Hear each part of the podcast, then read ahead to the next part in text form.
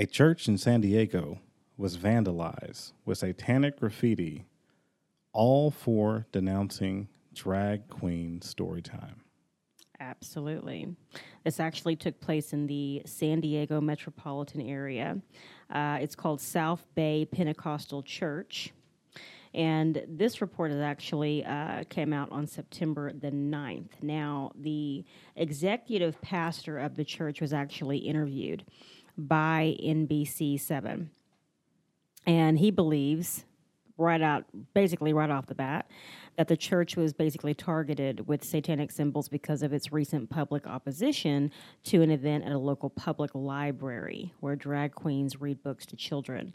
Um, I thought it was interesting that the pastor, you know, the pastor was not afraid to, you know, basically uh, say that you know he believed that this that this came after them taking a stand in their community against the drag queen storytime hour, and so. Um, you know, I, I one of the things that that this particular pastor, you know, said is that you know, um, it's the whole, you know, I'm I'm so heartbroken, you know, that this happened. There's kind of this, you know, more of a shock and all. But this pastor obviously though has stated that you know he and uh, his church will continue to speak out against Yeah, the the you know the drag queen story time That's good. um, it's it's um, it's it's unfortunate that something like this has happened, but I'm not going to say that it's surprising.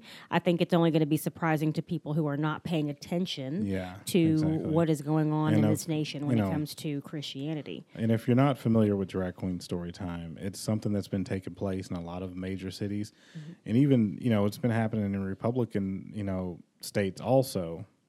Where they have these tra- well they're not transgenders they're drag queens. They have drag queens come in and they read to children, Mm-hmm. and some of these individuals who've been coming in to read to some of these kids Mm-hmm. have been outed as sex offenders after the fact, yeah. and And have a lot of actually things- assaulted children. yeah, a lot of the things that have been going on in these dra- these drag queen story times has been very inappropriate, and you have these parents in there who are just agging it on, and it is just it's just crazy. You know, um, I think the biggest question that uh, most parents have is what are children actually learning um, in this story time? I can tell you, I've seen multiple, dozens of uh, videos that uh, show Drag Queen Hour. And I'm honestly not really sure what a child is supposed to be learning Yeah, um, you know, aside from, uh, well, there was a, a, a, you know, there was a gay man that actually stated this past year, and he has taken heavy criticism for this. There are other gay people that I have spoken to, even personally, that have said this, but of course, they're not, you know, going to get asked to be on CNN. But they have stated that they firmly believe that part of the drag queen story time hour is about grooming children when it comes to, um, you know, to sex, and of oh, course, absolutely. yeah, I and mean, they're trying to say that that's not happening. Drag queen culture is, is a sexual thing. this is what I'm confused about. Some, I'd say at least nine times out of ten when I've watched these videos, um, this has not been. I, I've actually um, not always seen them reading a story. It's actually been more of a man dressed in women's clothing, and they're dancing provocatively in front of children. And I'm not talking about like to be funny. I'm not talking about cute, being fun, being whimsical. I'm talking about their dancing the way that I would imagine that they would dance in front of a grown man. Yeah. You know, with with you know, uh, you know, very sexually charged lyrics, Yeah. different things that's going on. I don't understand how this. I don't understand as a parent, you walk into a place. If you're taking your child in to teach them diversity, it is beyond me how this is teaching them anything, anything that isn't sexual. But um, I, I hope that there are, and I, I believe that there will be more in the. Uh, the you know the LGBT community that are going to come forward and say this is not okay because there's plenty of them that are coming forward and saying this is not okay, but they don't get the kind of airtime that no, they probably do deserve. uh, also, Tennessee Church was vandalized. Uh, with racial slurs and images of male genitalia. Uh, this actually happened back in July, but we are trying to point to uh, situations that have been happening where churches are actually being, you know, attacked. Now, you know, this particular pastor didn't exactly have um, a rebuttal. There wasn't really a, a reason he believed that his church would, would have been targeted. However, um, what one what was written on the back door of the church was there is no God. And then a you know a whole bunch of other you know really terrible graffiti. Now, one of the things that I I kept seeing in these stories with these churches, um, there's a naivety that I Yeah. hear in in in, Yeah, in church members naive. and Christians and in, in particularly uh, particularly pastors, where people are just kind of la di dawing about it. Um, one of the things, the, all these pastors that I read about, they all kind of sounded the same. And this is not a slight against the pastor. This is not a slight against the congregations of you know of, of these of these people. Um, I, I think it points though to are Christians naive when it comes to um, the kind of war that we're in in this nation? And I'm not talking about you know a war uh, in the natural. I'm referring to what's happening, you know, spiritually. Yeah. And if you don't believe in that, then who cares about what I'm saying right now? But what I'm saying is, is that if you don't understand that we are in a war spiritually, uh, that that your faith and that your personal relationship with Jesus Christ is under attack, this is the manifestation of that. Yeah. These types of stories is the manifestation of that. When you've got, I, I don't care if it's a person who's high on drugs. I don't care what's going on. I don't care if it's a random situation. I don't care if it's a a one-off situation. It's still um, a manifestation of really attacking, really attacking God, Yeah. really attacking Christianity. And and when you you know you put this beside a lot of the stuff the pastors during the civil rights era were doing, you mm-hmm. know, you had guys like Martin Luther King. These are pastors who are standing up mm-hmm. and who were in the streets fighting. They got people firebombing their houses. These people are standing up. They're not talking about being just these. Some of these pastors, the statements they gave, it just sounds weak. You know, Well, they just, you got to be that rock. We used pastors used to be the rock in the community. Used to be the one to point things out and say, "No, this isn't right." You Yeah. know, I think that I think that I th- I think that it's these types of situations. I can only hope and pray wake up Christians yeah, to what is happening in this nation. I actually had um, a person who pronounces themselves, you know, to be a Christian actually tell me that they did not believe that there was a war on Christianity and that they thought it was just some right wing fear mongering talking point. But when you read stories like this, and there are many more that are just like it, and when you hear what's happening in the media, and when you go to Twitter, and when you go to Facebook, and when you hear what actual elected officials are saying about Christianity, about you being mentally ill, about you being a terrorist, about you being Yeah. all these different things, you are a threat, regardless if you want to admit that or not. And so we try to share these stories to point to that and to point to what that threat looks like when it manifests itself in just a local church. Uh, another church, this is a Roman Catholic church in Pennsylvania. Uh, this was a, another situation where, you know, there was spray paint, graffiti, Yeah. the whole works. Um, and what was actually uh, spray painted across the entrance of the church read, You do not have the right to decide how others live. wow, Hashtag pro choice. wow, And so I actually thought that that was interesting. Um, the the parishioner um, sounded a lot like the other two pastors, you know, where it was. Uh, she actually said uh, it's very shocking to come up to the church and see that. I've had, I'd have to say, the first half of mass was me crying the whole time because I was so upset somebody would do that to the church. wow, And I, I, it's almost like you look at these situations and you think, well, where have you been for the past few years? Where have you been uh, when? What hole have we had our heads in? I think Yeah. you know, as as as as as the church, as Christians, where you suddenly something like this is so heartbreaking to you that you just don't understand why someone would do this to you, not understanding that you're in the war right now, whether you want to be or not. This is happening. This is happening to churches. It's happening to Christians. So if you don't believe that this is real, well, then congratulations. Then you're going to be fighting a war that you know nothing about and that you really don't understand. yeah, We are, are, are aware that it's happening, and we still don't understand. I don't.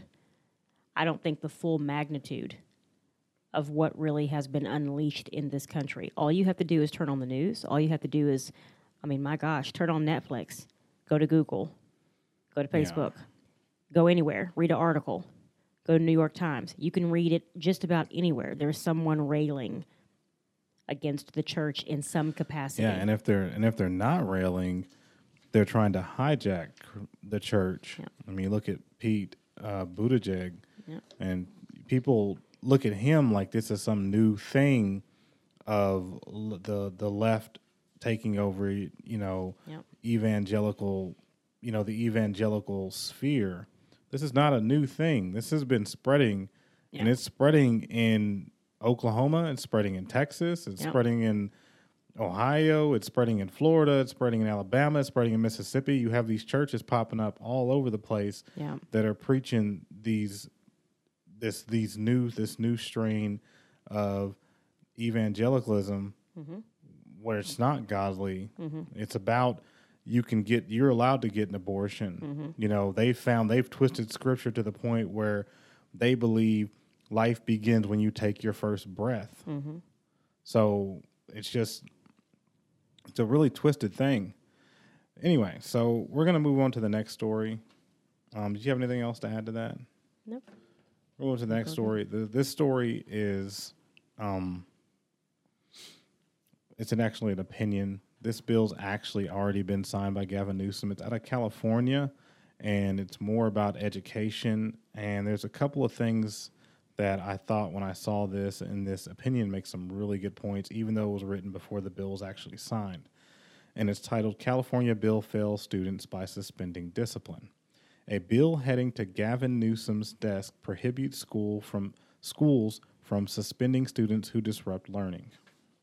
So I'll just read the first like few paragraphs because I thought they were really good. Um, California may be, may be the most populous state in the country, but it is not always the sharpest knife in the drawer. We can blame state lawmakers who are always hatching grand schemes about how to make the world better when they ought to just concentrate on how to do their jobs better. One of the latest legislative follies is a bill now making its way to the desk of Governor Gavin Newsom that would prohibit public and charter schools in California from expelling or even suspending students who disrupt the learning process or defy the authority of teachers, administrators, and other school officials. Now, also keep in mind that this bill's already been signed. Mm-hmm. Sure, that's a swell idea. Let students know they can't be published, punished for misbehavior. What could go wrong? Let's take a step back. The start of a new school year gives us the chance to reflect on how the Golden State managed to fail education and why the subject is so difficult for lawmakers to master. There are three main reasons for our troubles. One, California isn't shy about operating on the principle under the principle that schools exist for the benefit of the adults who work there and not the young people who learn there. The most powerful and most feared union in the state is the California Teachers Union, which directs Democratic lawmakers. The best interest of educators are always top of mind, while the interests of students are often an afterthought. What students want, they get. What they oppose, they kill. So Wow. this is you know that's definitely a huge problem in California. I know I saw that they were um, striking right after Gavin Newsom got in office, and I thought my first thought when I saw them striking, I thought that that was clearly political theater. He probably promised them some money. All they had to do was strike, and he just immediately caved. Airfinger's quote, but I mean, look, It's um, not surprising, but especially in California. to there's a couple of things. I mean, this is an mainly when I see this, I don't even see this as a lawmaker's the failure of the lawmakers. I see this as a failure of the parents. Which parents have kids going to school continually disrupting to the point to where they it, it's such a problem that they have to stop them from suspending them. And how do they think this is going to make it any better? This is going to turn the schools into a zoo. It's going to go crazy. These kids are going to know anytime anyone in any society or any sort of um, hierarchical system knows that they don't face any consequences for their action, mm-hmm. what do you think they're going to do? Exactly.